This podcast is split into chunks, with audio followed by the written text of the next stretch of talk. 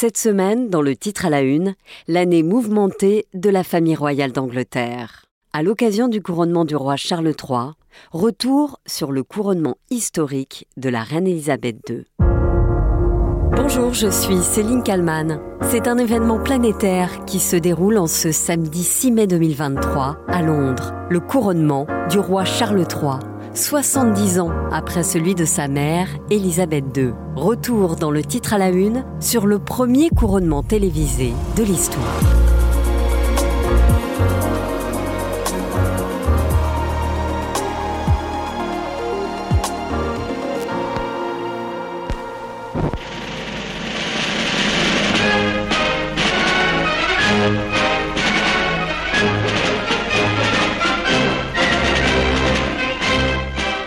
Nous sommes le 2 juin 1953 et le monde entier a les yeux rivés sur Londres. Je dis bien le monde entier, car le couronnement de la jeune reine Elisabeth II est indissociable de l'histoire de la télévision. Pour la première fois, l'événement est diffusé partout. Le couronnement est même retransmis en direct, au Royaume-Uni bien sûr, mais aussi dans plusieurs autres pays européens. France, Danemark, Pays-Bas, Allemagne, on estime que l'événement a attiré plus de 277 millions de téléspectateurs. Pour la sixième fois dans l'histoire d'Angleterre, une reine reçoit la couronne. Grande journée pour le monde britannique qui vit ses plus belles heures depuis la fin de la guerre. Parti de Buckingham Palace, le carrosse historique où ont pris place la reine et le duc d'Édimbourg se dirige vers l'abbaye de Westminster entre deux haies d'une foule telle qu'on n'en vit jamais.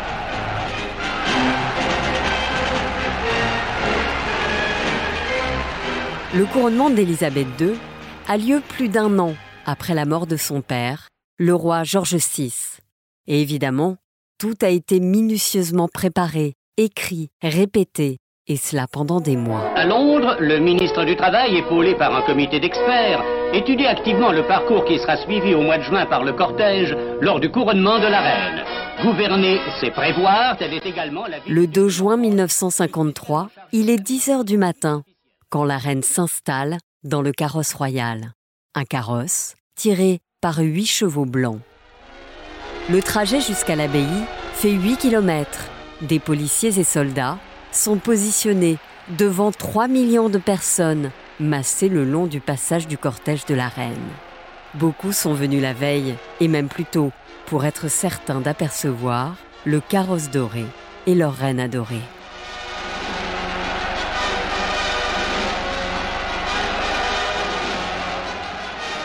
Le couronnement a lieu, comme le veut la tradition, dans l'abbaye de Westminster. Elle s'avance maintenant sous les voûtes de Westminster. À leur ombre dorment tous ceux, rois, guerriers ou poètes, qui firent au long des siècles la grandeur du nom anglais. Lentement, entre deux Le moindre mouvement de la reine 70 est décrit minutieusement. Six demoiselles d'honneur portent la traîne d'Élisabeth.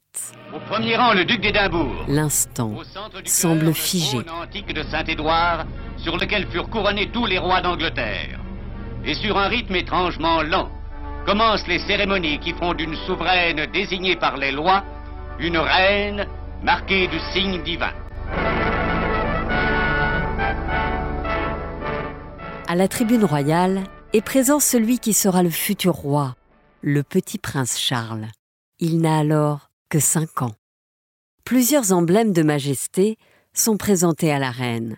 Il faut savoir que chaque pièce a une signification particulière. On revêt la reine de la robe impériale et de la ceinture d'or. La voici prête à recevoir les insignes du pouvoir. La reine prête alors serment de gouverner les pays du Commonwealth selon leurs lois et coutumes respectives. Puis, c'est l'instant évidemment le plus solennel de la cérémonie. Tout le monde retient son souffle. L'archevêque de Canterbury prend la couronne de Saint-Édouard sur laquelle étincellent plus de mille pierres précieuses. C'est le moment Il l'élève à la vue de tous du couronnement. et la pose sur cette tête de 27 ans. Il faut savoir que la couronne pèse alors plus de 2 kilos. Une fois posée, l'assemblée crie à l'unisson à trois reprises.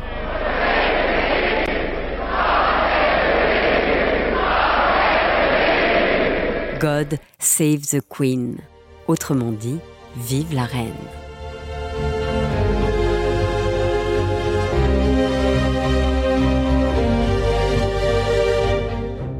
Une fois la cérémonie terminée, c'est à bord de son carrosse que la reine retourne au palais de Buckingham.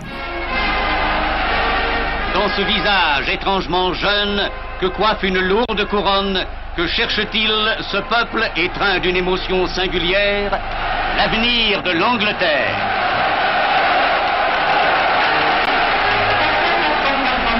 L'avenir de l'Angleterre qui va s'écrire cette fois avec le roi Charles III. Un événement là encore planétaire que beaucoup ont prévu de vivre en direct. Les Britanniques s'impatientent. Les choristes, eux, répètent le morceau qu'ils interpréteront lors du concert. J'espère que notre chant exprimera à quel point nous aimons la famille royale et le roi Charles. Je le sais, il sera un bon roi. Bonjour Stephen Clark. Bonjour. Vous êtes euh, auteur anglais, vous vivez euh, à Paris depuis maintenant 30 euh, ans. vous aviez écrit notamment ce roman God Save la France qu'on peut trouver chez PAF Édition. pour vous, quelles sont les grandes différences? Évidemment, il y en a entre le couronnement de la reine et celui du roi. Charles semble être très conscient qu'on a changé d'époque et que maintenant les gens ont un œil un peu plus critique envers la famille royale. Donc la cérémonie va être euh, plus courte. Il a invité des gens un peu moins nobles que d'habitude dans l'assistance. Euh, il, va, il va faire les grandes processions dont l'a eu comme l'a fait la reine, mais ça risque d'être un peu moins faste parce que hum, Charles, c'est quelqu'un d'assez moderne.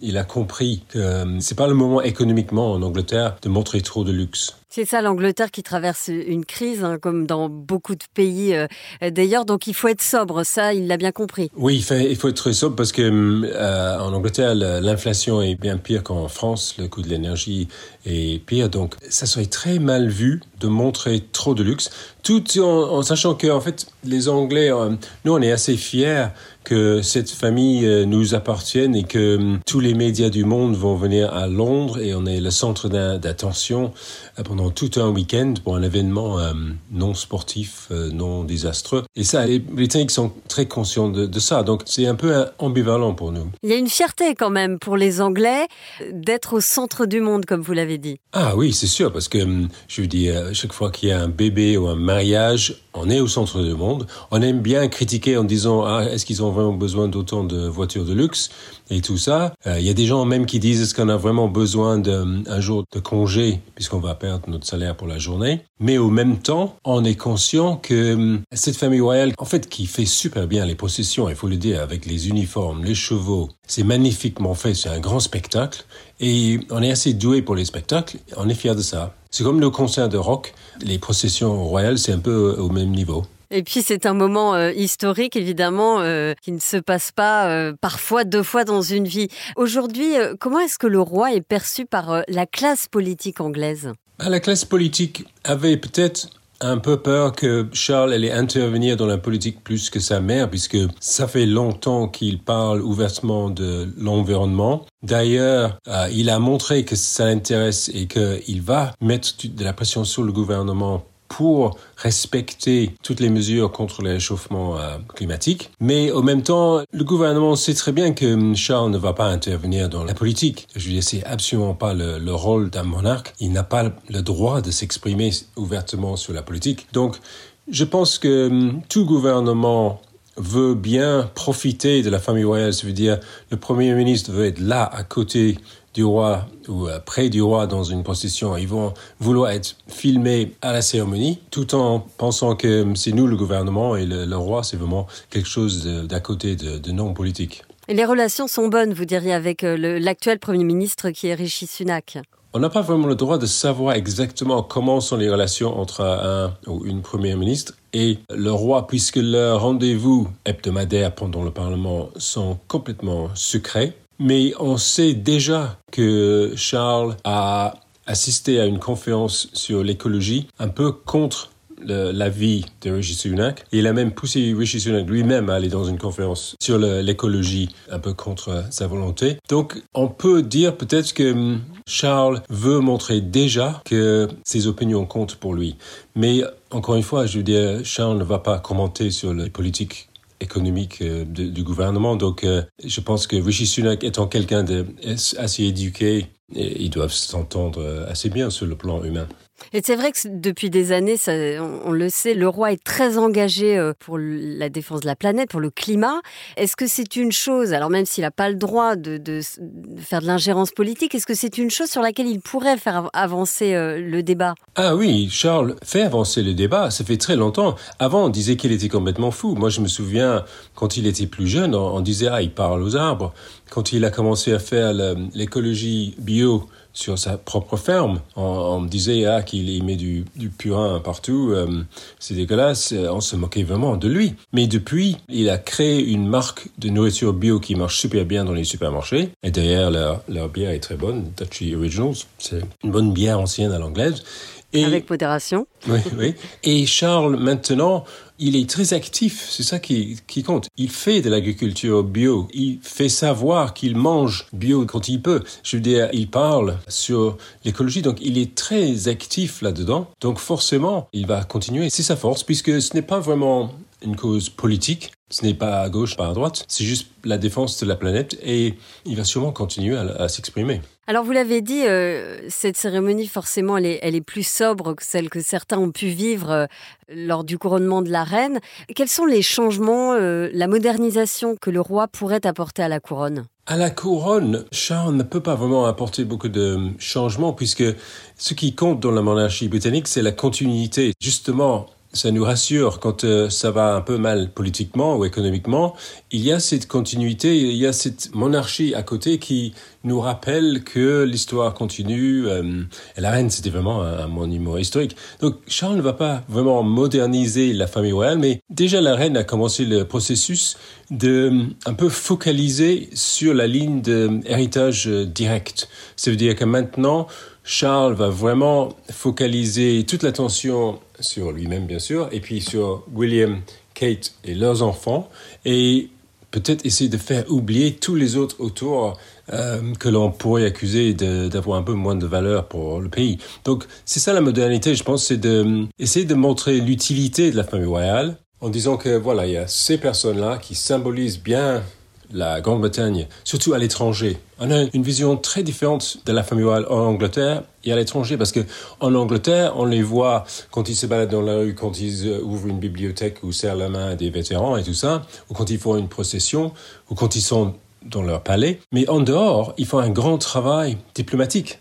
Et c'est vraiment dommage que Charles n'a pas pu venir en France parce que ici, on essaie de le transformer en une sorte d'objet politique il ne l'est pas du tout. Il, serait venu ici, il aurait juste parlé de l'amitié franco-britannique, de l'admiration culturelle que l'on partage réciproquement, et il symbolise un peu l'amitié diplomatique entre les pays, et c'est un rôle euh, très fort à l'international que l'on ne reconnaît pas vraiment assez bien en, Angleterre, je crois. Je vous remercie beaucoup, euh, Stephen Clark, euh, auteur euh, anglais. Vous avez notamment écrit le roman God Save la France aux éditions PAF. Merci beaucoup d'avoir répondu à mes questions pour le titre à la une. Merci.